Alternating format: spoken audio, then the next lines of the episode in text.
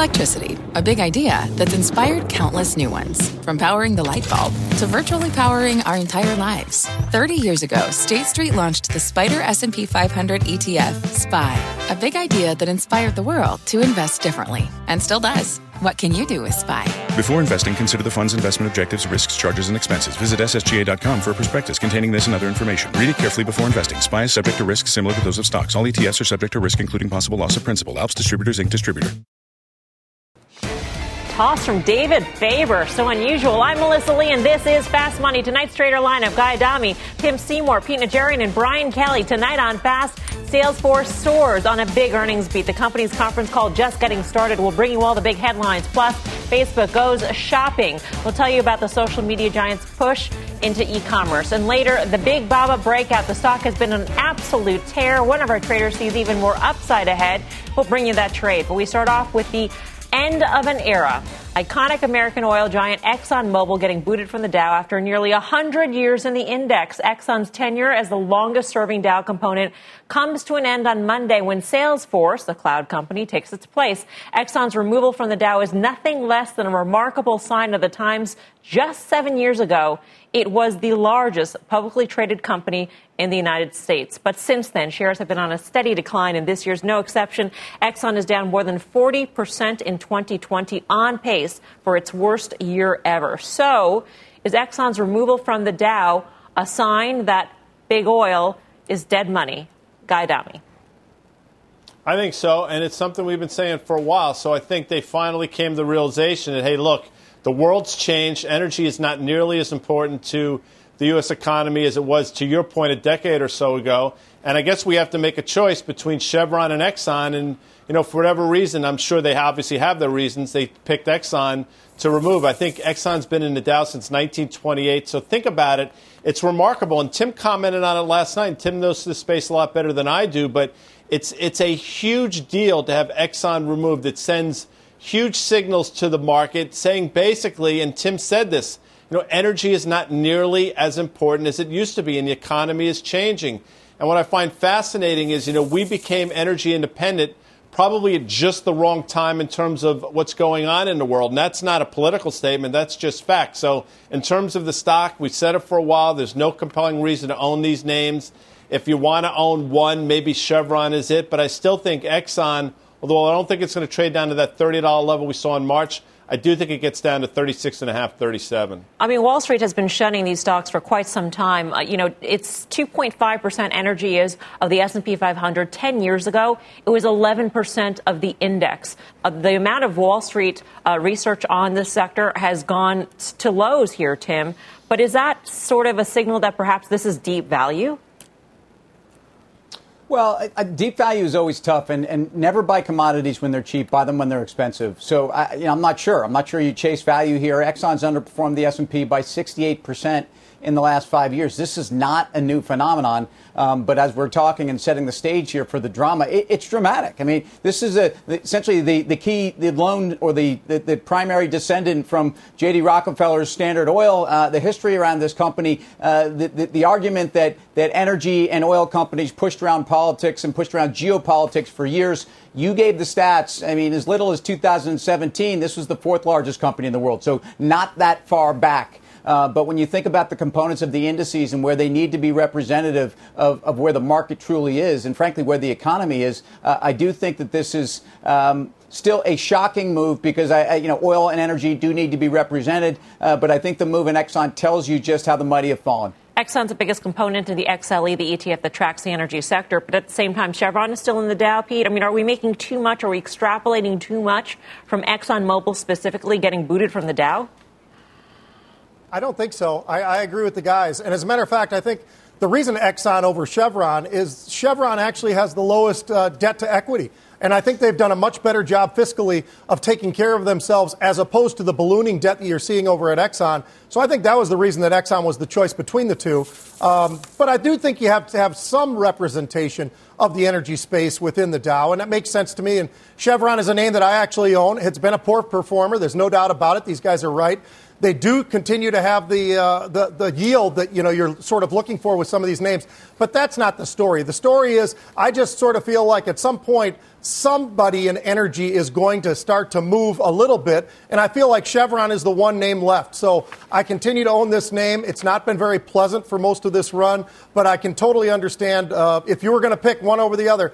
I picked Chevron, and I think I picked the right one. You know, if this show weren't called Fast Money, I'd probably harp on this statistic, and this is from Sam Stovall of, of S&P, that the worst performing sector in one decade is typically the best performing sector in the next decade. And oil has had so hmm. far a pretty terrible, you know, 2000. So, so BK, would you say, you know what, maybe give some oil a chance here? Mm-hmm. well, I think that's, you know, first of all, BK likes to be a contrarian, so everybody's on one side of the boat. He likes to run to the other. The very fact that we're asking the question, is this dead money? Is oil dead? It's no longer part of the economy, probably means most of that story has been into it. That being said, the charts look horrible, so I would not be buying these. I'd wait for a bounce, right? So that's number one. But number two, I'd be careful. I, would, I would take a lesson if I was a big tech investor, particularly in something like Apple. I'm not sure in 2011 if I was sitting there with Exxon hitting new highs, the largest company in the world, I would have been able to tell you that nine years later it would be kicked out of the Dow. Same goes for Apple today. What happens in nine years? You know, Wait. be careful what you wish for in What? a company like that. Are you making Well, some sort of don't know, prediction right? here, or possibility here that Apple, now the the biggest company in the world, you know, arguably, well, it used to be one of the most, it still is the most I mean- important stock in the stock market, could suffer a huge decline in the next decade. That's your call? Of course. Yeah, sh- uh, sure, why not? I mean, listen, if I'm right, then fantastic. I'll still be on TV in a decade. And if I'm wrong, I won't be here anyway. So, yeah, okay. That's my gonna- call. Guy will remember. He's got a, a memory like an elephant. Like an elephant. My- an my only elephant. point is- and I'm, you know, My only point is, is that they you do, eh, sectors do flip flop, Yeah. and so if you're looking at something like an Apple, just be careful. Make sure you take some profits. I guess is what BK said. All right, um, hold on. We got some breaking news. We'll, we'll continue this oil conversation in a moment. IPO markets got some news. Let's get to Josh Lipton for the details. Josh. So, Melissa Palantir here, formally filing that S1. We were waiting for this just starting to comb through the document now, but let me bring you some, some numbers that pop out at us. First half of 2020, revenue here, 481.2 million. That's up uh, 49% from the first half of 2019. The net loss here clocks in at 164.7 million. Uh, that is a decrease. Uh, in the comparable period a year ago was 280. 5 million. And just to give some perspective, in 2019, they say their net loss was closer to 580 million. So we'll keep looking through this document and bring you more uh, metrics as we get them. But certainly, uh, this day a long time coming, Melissa. You know, this this is a company that first was created in 2003. Remember, Palantir is a software maker. It provides software to customers they use that to pull in uh, and integrate volumes of disparate data. So everything from images to spreadsheets, you pull that into a central platform, and then you can use that uh, to analyze that, interpret that, make sense of all that data. First, really came to prominence for its work with government agencies. I remember talking to CEO Alex Karp, and you know he said, you know, in the world of software, there's stuff that doesn't work well, it's not useful. He argued his software very useful. He told me, and in some cases deadly. And what he meant by that was the work this company does uh, with the U.S. military, with U.S. warfighters. And under Karp, they've also made this push into the commercial. So you have corporate customers, BP, uh, Merck, United Airlines, among them, Credit Suisse. Um, we know it's a company that also, though, has its fair share of critics, of controversy, certainly for the work it does with police, with immigration officials. Karp has publicly even talked about he's actually lost some employees himself because that contract he has with ICE, but it didn't stop uh, big headline investors from pouring money into this company, everyone from uh, BlackRock to Morgan Stanley. Melissa, back to you. All right, Josh. Thanks, Josh Lipton. And in the past 24 hours or so, we've gotten more than a half a dozen software IPOs uh, filed here. Pete Najarian, uh, does this help the sector overall in terms of valuations? Does it keep them afloat? Well, uh, certainly, I think it just shows you exactly where people are seeing the growth and people are, are getting themselves in line, Mel. And I think that's really important. When you take a look at what's been, everybody's talking about the technology names that are absolutely leading, and they are. And obviously, it's the big four or five, and they've been absolutely monsters. But even if you go down multiple different levels, and obviously we had Salesforce tonight, but going through so many different levels, whether it's cloud or software, it shows you that that is an area that is absolutely on fire. And I think that's sort of the rush that people have as they're pushing themselves out there. And I think it's important to get out there because oftentimes people hold on too long in the private sector and then it's just a little bit too late. And we've seen that with others over the last couple of years. So I think this is important and I think it will be something that people will be very much attracted to, Mel. Okay, more on software in just a minute. Let's get back to the energy markets here. Longtime oil analyst Paul Sankey of Sankey Research joins us now on the fast line. Paul, great to speak with you. Welcome back. Oh, there you are. There you are. The picture, Hi, Paul. doing? Good to see you. Um, so, when you heard that Exxon was being booted, what was your reaction? You've been you've been an energy analyst for for how long? I'm sure Exxon has been in your coverage for almost that whole time. Well, look, you know, your your whole debate about decades of under and outperformance is is spot on. You know, when I started in 1990, you couldn't give away an oil stock.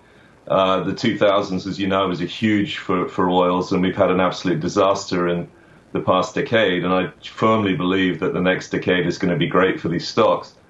The thrown out of the Dow is sort of irrelevant in its own way, but of course it is, as you say, an ignominious moment in uh, in history and, and, a humbling one. But Exxon's yield is now not. You haven't mentioned. You guys are all spot on, but you haven't mentioned this nine, nearly nine percent yield, and really a model that we're now looking at as a tobacco stock type option, where ultimately, as the companies really focus on dividend and increasing uh, free cash flow, and and really don't try and grow. Uh, this is going to be a very different investment case over the coming decade. And furthermore, now that we're not chasing growth, uh, you're going to see oil prices, uh, I think, rally back very, very strongly over the next five years. Hey, Paul, it's Tim. Thanks for joining us. So you're talking about the dividend first. I mean, is it safe? Is it is it absolutely uh, uh, ironclad? And then relative value of the super majors of the big integrateds. Why why is Exxon performing so much more poorly than Chevron or Conoco? Well, to start with that one, they've made some bad strategic mistakes, in my opinion, over the past 10 years. We'll go back to the XTO deal, uh, the entrance to Iraq, Yeah. and more recently, the pursuit of growth in the Permian, I thought was a huge mistake. Uh, but the yield now has been absolutely reaffirmed by the management on the on the Q2, the, the most recent call. They absolutely stated they're going to keep paying the dividend. And if you think about the uh, financial firepower of Exxon, I think they absolutely will pay this.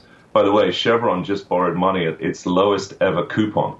So don't underestimate the financial firepower of these companies to pay you. Of course, you've seen a dramatic change of strategy, a huge change of strategy from BP, going after the uh, environmentally friendly theme, um, but ultimately having to cut their dividend in half to do that.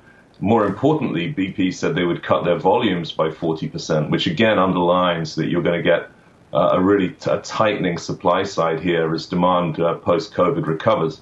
And by the way, COVID showed you how dependent we are on oil. Uh, that's that's absolutely incontrovertible. I mean, the fact is, what you've seen is how the world economy still runs on oil, and the whole environmental theme is really a problem for utilities. Uh, the transport side of oil is still very strong and will remain so. There really is almost no penetration of electric vehicles, and it's impossible to penetrate into jet fuel and, and ships. So ultimately, I think people are. This is a cyclical low for these names as well as a secular low. Uh, I see the cyclical and the secular both shifting positively here. So it's interesting, Paul, and you're the you're the actually your go-to person in the space for a long time now, and I respect that. So I'll push back and say I understand how important oil was to economies globally 10 years ago. I understand what it is now, but you know, with new administrations potentially around the world, this all the talk about ESG investing, the push towards greener uh, energy, is oil a decade or you know, BK pulled out his Palantir or, or Seeing Rocks a decade from now. Is oil going to be as important a commodity in a decade from now? Will we talk about it the same way you're talking about it now? It's going to depend on electric cars. You know, I think that, that you can obviously see the share price performance of Tesla and the market buying into the idea of electric cars.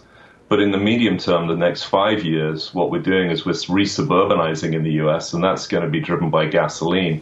And as I mentioned, really for jet fuel and ships, uh, uh, there is no electric option. So it's all about transport. Additionally, if you look in, in China and India, you still have a huge amount of consumption of oil, for example, through propane and other fuels that will just keep growing. So, you know, the market obviously is buying the fact that we're going to shift the energy system here. And I've been saying for 15 years that the 21st century will be driven by electricity. But the reality is you've gone too far and you're underestimating or overestimating the ability of the global economy to shift towards alternate fuels. And you can see that really visibly in California. And by the way, that's entirely an electricity problem, uh, which again is a problem for utilities. So although the theme is being bought so hard, the reality is going to be that these companies will be paying out big dividends and I think even buybacks over the course of the next five years, and that will be very attractive to shareholders. Last quick question, Paul. As you said, that uh, people will cycle out of growth and go into names like ExxonMobil. Uh, this almost sounds like a, a, sort of prediction, maybe a pairs trade uh, of, of, of shorting some sort of growth stock, maybe like an Apple, which is just diametrically opposed to Exxon at this moment in the markets and going long Exxon. Yeah, I'd add one more thing. Look, we're going to get inflation. And if you get inflation, growth stocks are going to be a problem. And uh, where, the way you're going to manifest inflation, in my view, is by rapidly rising oil prices. So there's not going to be inflation until we tighten the oil market. When we do, oil's going to go back to the moon. And you mentioned how quickly Exxon deteriorated. Don't forget that at the end of last year, we were at $60 a barrel, and it seems, you know, a lifetime ago. Uh, as for shorting Apple and, and, and buying Exxon here, I'll do it. I'll do it. I'll come back in five years and we'll see how I do. Back at the beginning of the 2000s, when I first came to the US, I used to bet salesmen, you name any stock and I'll bet you against my stock. And they would come up with some terrible small cap name. I would come up with Exxon. I never lost that bet. I haven't made it for 10 years. I'm making it today. I'll go for it. All right, you're booked, Paul. 2025, Thanks. we'll have you back on, maybe sooner. Paul Sankey of Sankey Research, great to see you. It's great to see you. Thanks. BK, you with Paul on this pairs trade? Yeah, Paul's my type of guy. Yeah, absolutely. I, I think it's. I think his, his point is well founded. Is that you know? The, I think the biggest thing in the oil market that investors have to watch is there has been a lack or a reduction in exploration and spending on that. So at some point, that oil market tightens up. And look at what oil did today. It's a bit hurricane driven, but you're looking at WTI above $43.5. You're looking at uh, Brent above 46. It looks like it's starting to break out. So once these things get going and you get any type of disruption in the supply of this oil, you could have a much higher oil price, which I think would ultimately filter back into Exxon and Chevron. All right. Well, the company replacing Exxon on the Dow just reported results. Salesforce jumping after hours as the company's earnings call gets underway. Let's get to Deirdre Bosa with the very latest. Dee. Hey, Melissa, CRM certainly on a roll. Biggest earnings beat in 13 years. And if shares can stay up more than 12.5% tomorrow AM, this would be the best post earnings jump in nearly a decade. Uh, Mark Benioff calling this one of the best quarters in Salesforce's history but against the backdrop of multiple crises. And this is a tone certainly we've heard from other companies that have seen their business surge amid the pandemic. He reiterated that sentiment on the earnings call that kicked off just about 15 minutes ago. CFO Mark Hawkins adding that while they are optimistic about the future, they remain mindful of how the pandemic may continue to impact their customers in their community. Uh, now, Jefferies analyst Brent Thill, he was on CNBC not too long ago, and he said that there have been questions for this company around whether it is a work from home play saying this quarter proves that it is. Now, investors also coming to appreciate Benioff's M&A spree over the last few years. While it has weighed on margins, those moves are now showing up in financial results. This quarter, adjusted earnings came in more than double the street's expectation.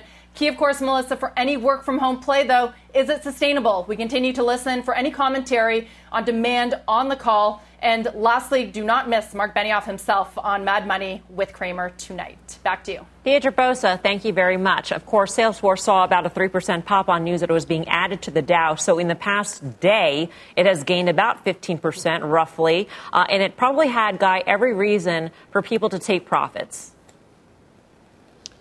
Yeah, and I could understand why you'd be inclined to take profits after this move. But, you know, it's interesting. The previous high, you go back into February, the stock topped out around 190 or so. And I remember in the middle of June, we said, you know, if this get it close above 190 in Salesforce, it's probably off to the races into earnings. And that's sort of what's happened.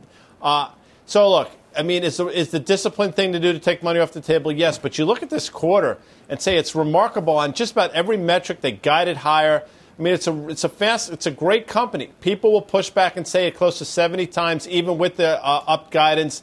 Next year's earnings is expensive, but my inclination is I know it's going to sound hard to believe. I think you stay with the name and uh, after this number.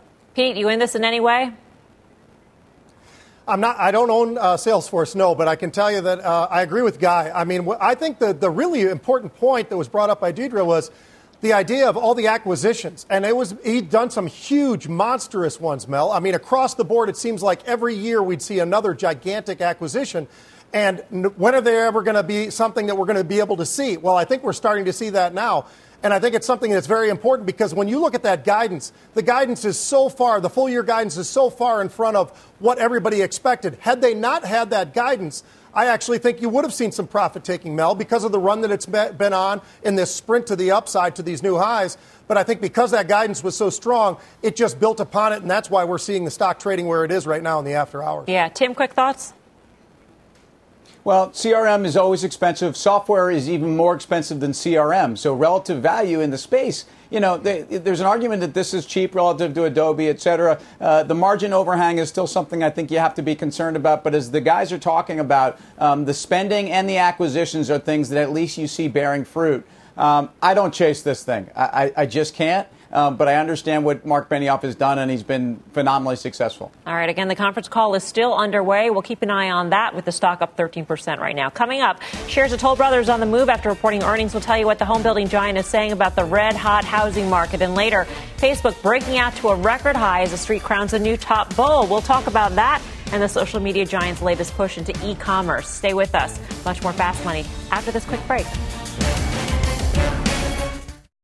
Edward Jones, who knows that just like life, financial planning isn't only about long term goals. It's about the moments big and small along the way. And when it comes to achieving everyday financial goals, Edward Jones works hard to connect you with someone you can trust professionally and personally. That's why they created their free financial advisor matching tool to help you find a financial advisor in your community. When you take the quiz and get your matches, don't expect just a list of resumes. You'll also see each financial advisor's story and personal interests. And when it's time to meet for the first time, they'll focus on your story, asking questions to understand where you're headed and why. Because Edward Jones knows that at the end of the day, behind every financial goal is a life goal. And that's what really matters. To learn more and find your financial advisor partner, take the quiz at match.edwardjones.com.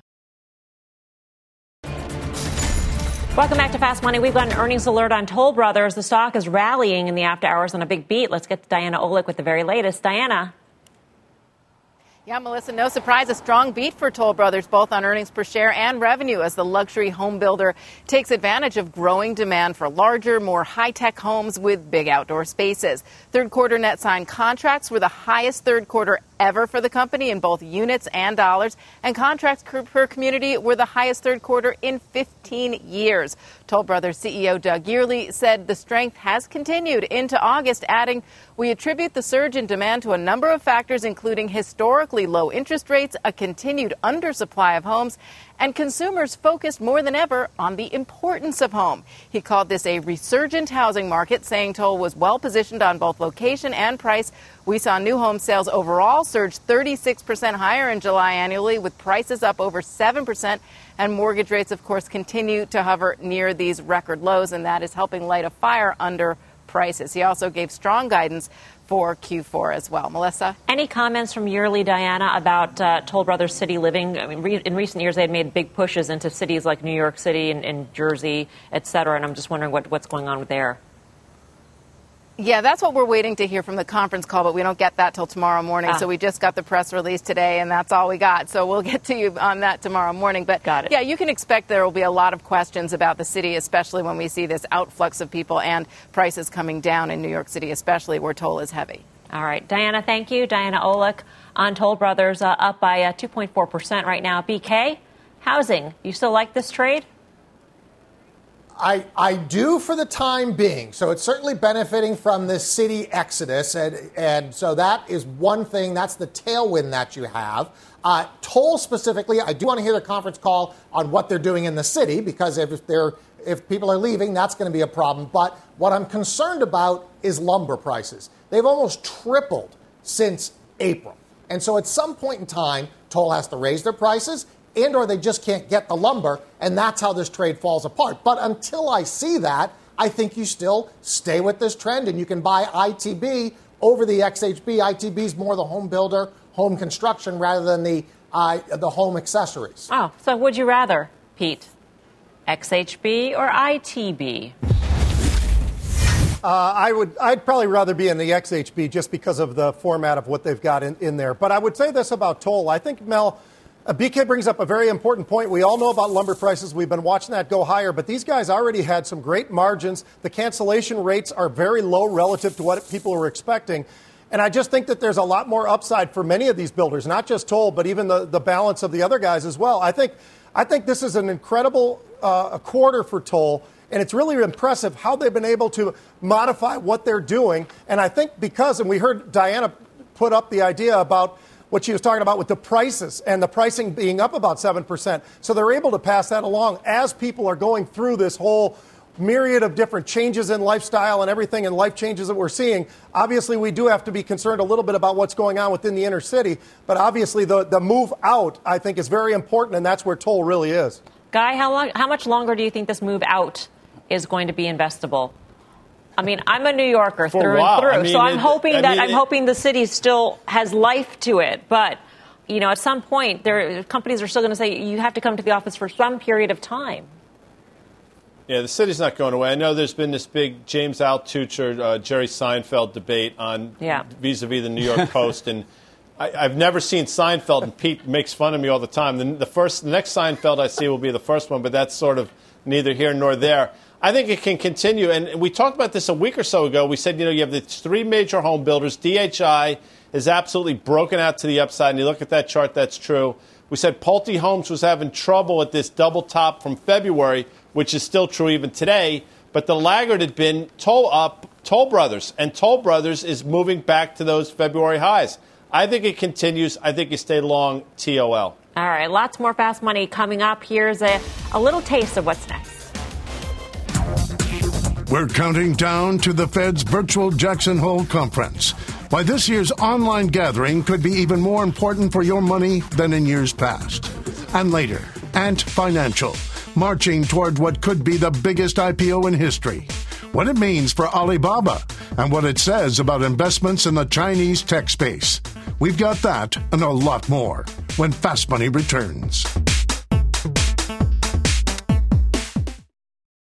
Support for this program is provided by Chevron. Demand for energy is projected to continue rising in the future. To help keep up, Chevron is increasing their U.S. oil and gas production, and they're innovating to help do it responsibly across their operations, including their Gulf of Mexico facilities, which are some of the world's lowest carbon intensity operations, helping supply energy that's affordable, reliable, and ever cleaner. That's energy in progress. Learn more at chevron.com slash meeting demand. At Capella University, you'll get support from people who care about your success. From before you enroll to after you graduate, pursue your goals knowing help is available when you need it. Imagine your future differently at capella.edu. Welcome back to Fast Money. The clock is ticking toward what could be one of the most important speeches of Jerome Powell's career. The Fed chair delivering remarks Thursday at the Fed's annual economic symposium, usually held in Jackson Hole, Wyoming. Not this year. Let's bring in Steve Liesman with more on what we can expect. So I guess no fishing for you, Steve. No fishing for any of those guys this year. Um, last year, it's interesting. It was the trade war that he was going to comment on. There was on. never any fishing, Melissa. Oh, sorry. Melissa, there was no, never no fishing I and no li- no about. live music either, right?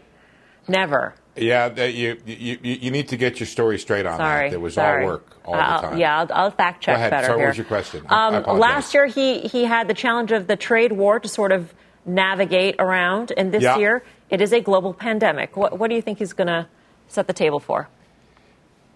Well, I think he's going to set the table for all of that. Uh, he's had a pretty consistent message on that, which is I think that the uh, markets and and uh, policymakers need to uh, hope for the best and plan for the worst. He, uh, the Fed has been pretty consistent on this Melissa, that, that the possibilities of worse outcomes are at least an even chance. Um, and he has urged uh, the fiscal side to uh, get ready to do more and to do more, while at the same time uh, saying that the Fed is wide open. But there's a broader thing going on, Melissa, as you know, which has to do with this strategic review the Federal Reserve is going to be involved in.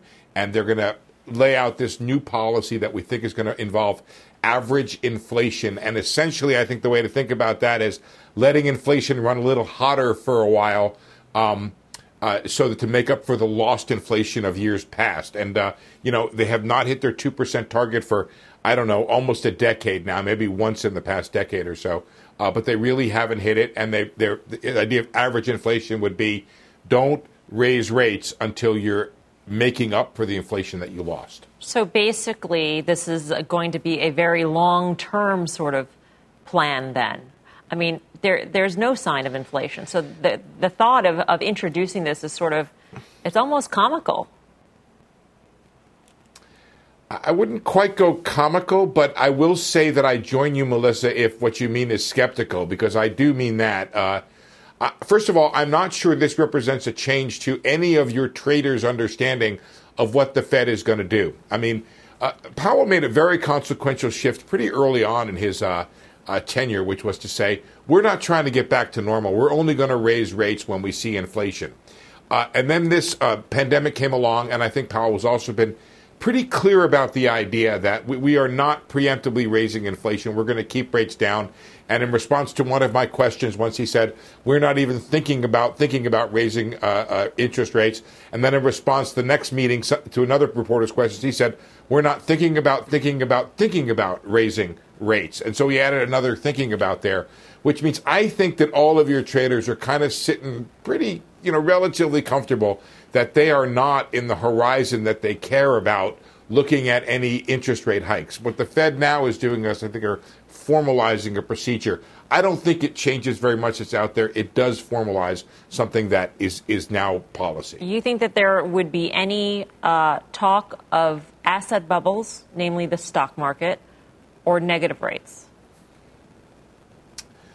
Um, you know, I think the Fed has also been pretty consistent about that. Uh, that mm-hmm. they do not want monetary policy to be the uh, the swing factor when it comes to asset bubbles. In the sense that if they have an asset bubble that affects the banks that they supervise, uh, they want to handle that through supervision, not through monetary policy, and deprive the economy of the monetary policy that they think it needs. Um, I, I, know where you're getting at. They're, it's they're the ultimate swing the, factor in this market. That's they caused the, That's it. the thing. They they're, they're more than the swing factor, yeah. Melissa. You're, you're, right. I'm just saying that that concern, right. and don't blame me for this because, know. you know, Guy likes to slap me around like it's my fault. Uh, but I'm just pointing out that the Fed, as far as I can tell, does not embrace the concern that monetary policy – will cause asset bubbles. They want to be able to provide the, the monetary policy right. that the economy needs. And if they have a problem with stocks or assets, they want to address that through the supervisory method. That's been my, what I've been able to, every time I've asked them, every time I've reported on it, that's the general consensus that I pick up. All right. Steve, great to speak with you. Thank you. Pleasure. Thank Steve you. Steve Liesman, who does not fish or play music typically at the Jackson Hole Symposium. Um, Guy Adami, I will go to you since Steve accused you of slapping him around. That's patently false. I love Steve knows that. I I have the utmost respect. Nobody reports on the Fed and what's been going on with the Fed for the last however many years better than Steve Liesman. I've said that many times, and I'll stand by that. My problem is the things that they don't, you know, that the Fed doesn't talk about. For example, I understand uh, the dollar is not their purview, but I'll say again for the hundredth time, their actions have led to this fall in the U.S. dollar. And whether you accept it or not, a falling dollar is inflationary, almost by definition. You know, BK mentioned lumber prices, you mentioned asset prices. So inflation is all around. But I said this yesterday. I think one of the main reasons the market took off late in the day was the news that they were going to prof- this profoundly extraordinarily speech that they were going to make about the way they view inflation, the way they measure it, and I think that's very bullish for the equity market. I don't particularly like it, but it doesn't matter what I like and don't like. Uh, so let's get more on what investors should expect and bring in Mandy Xu, the Credit Suisse Chief Equity Derivatives Strategist. Uh, Mandy, great to speak with you. Thanks, Melissa. Great to be here. Uh, to Guy's point and to Steve Liesman's point, I mean, the, the notion that the Fed will say that it will allow inflation to run, run hotter than it had in the past, and the fact that there is really no inflation out there, I mean, that seems like it would be extremely friendly to the markets.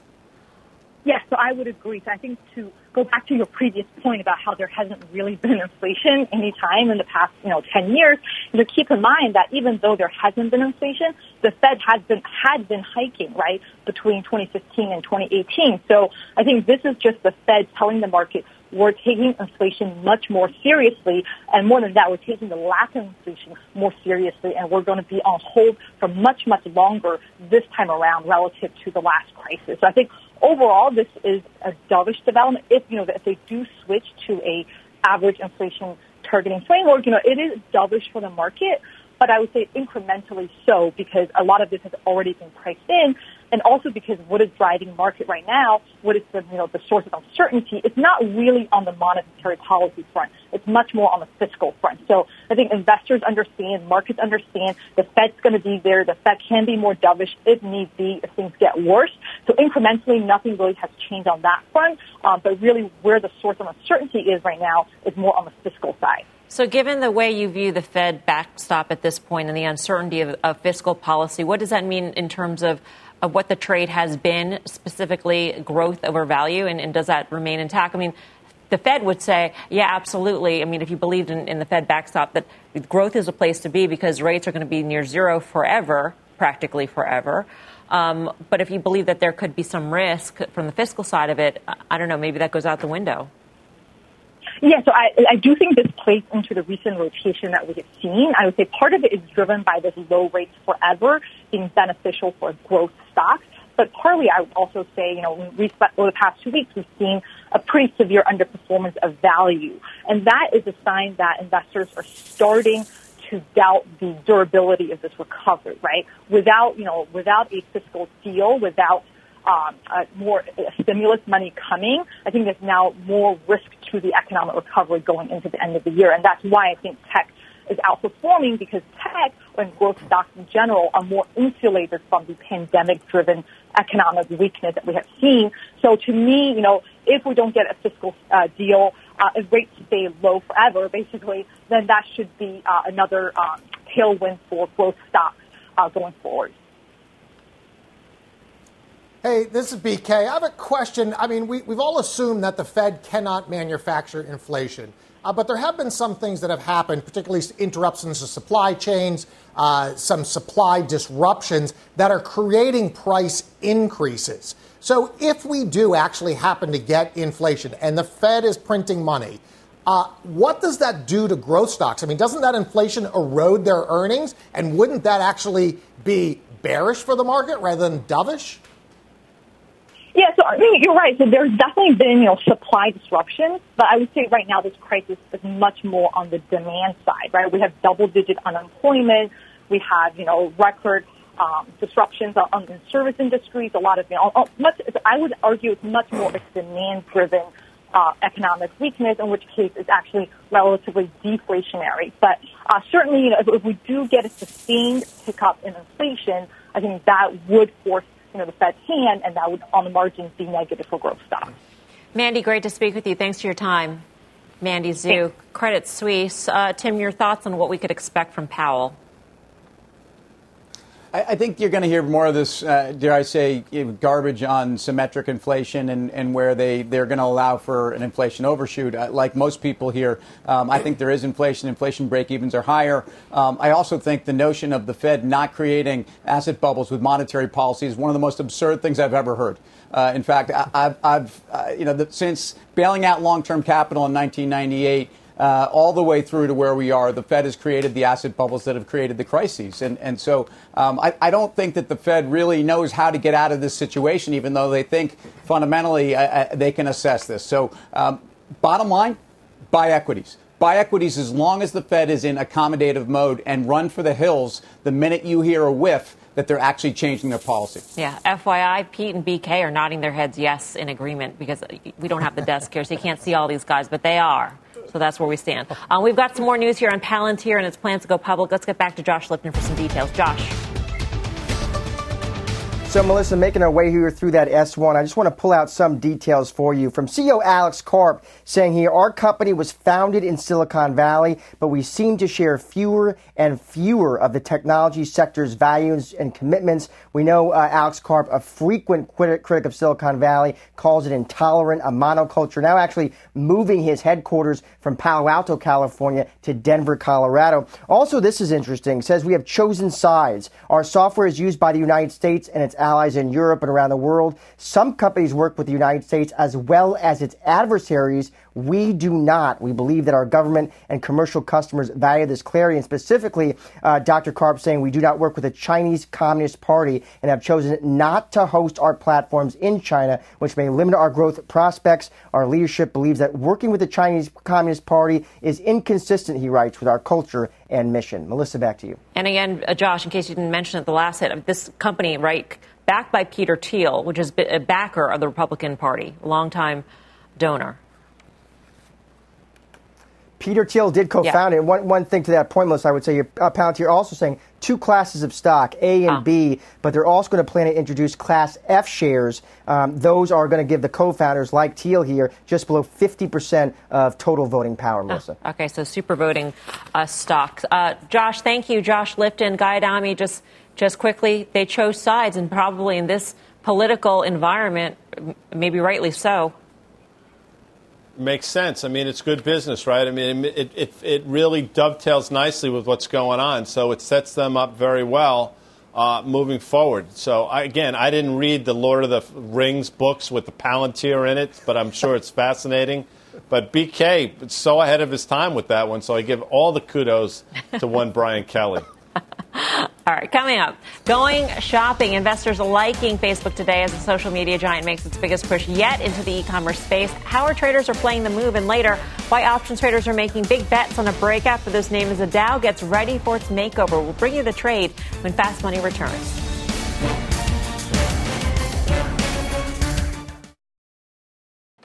Welcome back to Fast Money. Facebook shares rallying today as the social media giant announces its biggest push yet into e commerce. Let's get to Julia Boorstin with the details. Julia. Melissa, Facebook shares rising 3.5% today on news of Facebook Shop. This is a shopping destination on the flagship Facebook app that for the first time will allow consumers to browse and search for products in a single destination, similar to the Instagram shopping destination launched in July. Now, before consumers were only able to shop on Facebook through a business's page or via ads in the news feed.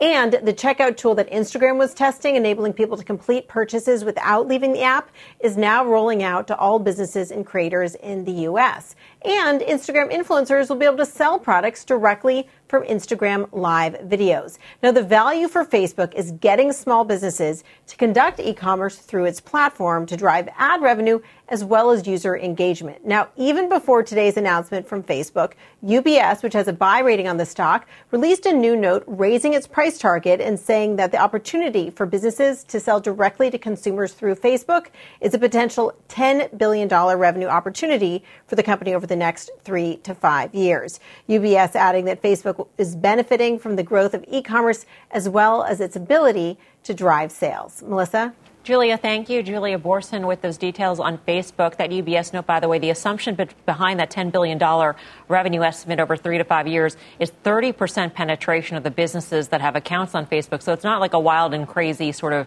100% penetration assumption, Tim. Uh, what do you think of Facebook here?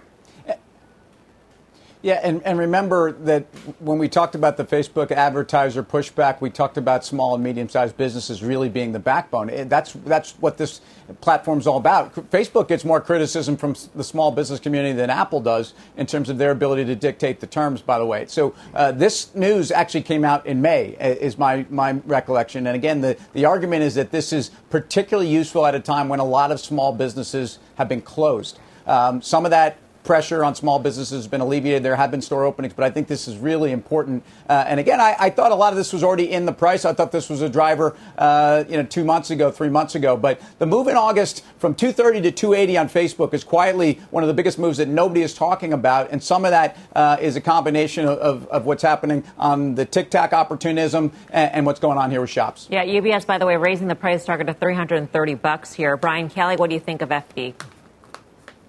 Yeah, I actually love this move. Yeah, I mean, I know it's been out there a bit. They've done it with Instagram, but it makes an awful lot of sense. If you're scrolling through and you want to buy something, why are you being shot out to Amazon or someplace else? And why not let a small business be able to sell directly? I know a lot of times if I'm on Instagram and I see Guy take a picture of his brokini, I want to know where to get it. Now I can just boom, click and buy.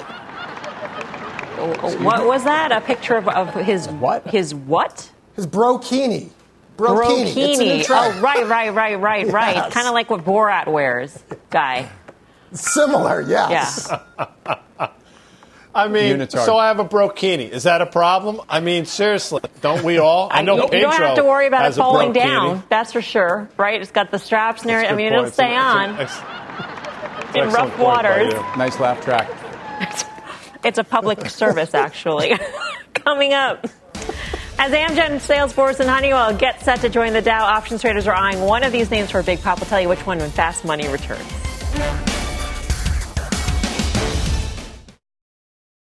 Another check on Salesforce after our session highs here up more than 13%. We're going to hear much more about the quarter coming up at the top of the hour. CEO Mark Benioff is joining Jim on Mad Money. That's at the top of the hour. Meantime, much more fast right after this. Welcome back to Fast Money. Amgen, Salesforce, Honeywell, all moving higher in today's session on news. They're entering the Dow, and options traders are paying special attention to one name on that list. Mike Khouw's got the action. Mike.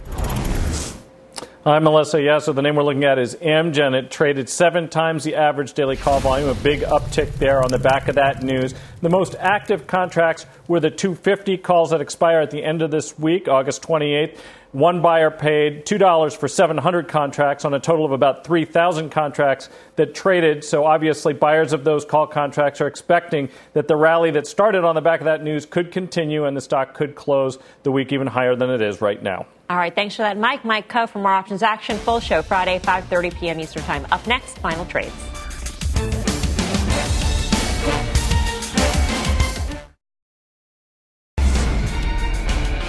It is time for the final trade. Let's go around the horn. Tim Seymour.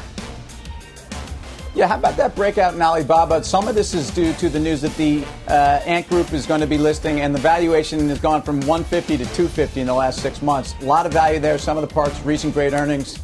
Baba. BK Brian Kelly.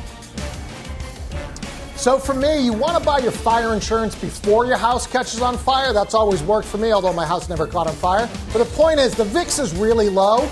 Buy some insurance S&P puts. Pete Najarian. I'll tell you what, when you look at financials, we oftentimes skip over some of the asset guys. And I'll tell you, at KKR, we had some huge buying in there today, Mel. I think this is a stock that can absolutely explode through the 52 week highs. Guy, have you sent out any uh, pictures on your gram of your brokini? yeah. Well, in the commercial break, I was looking at the World Wide Web for the brokinis, and I'm thinking of buying my first thing ever on the internet, and that would be a medium brokini. I'm also with Coco Beware on that. Yeah, yeah, huh? Amgen. Coco Beware is right. All right, thanks for watching Mad Money. Jim Cramer starts right now. Sometimes it takes a different approach to help you unlock your true potential. With Capella University's game changing FlexPath learning format, you gain relevant skills you can apply to your career right away. Earn your degree from an accredited university and be confident in the quality of your education. Imagine your future differently at capella.edu. Capella University is accredited by the Higher Learning Commission. Learn more at capella.edu slash accreditation.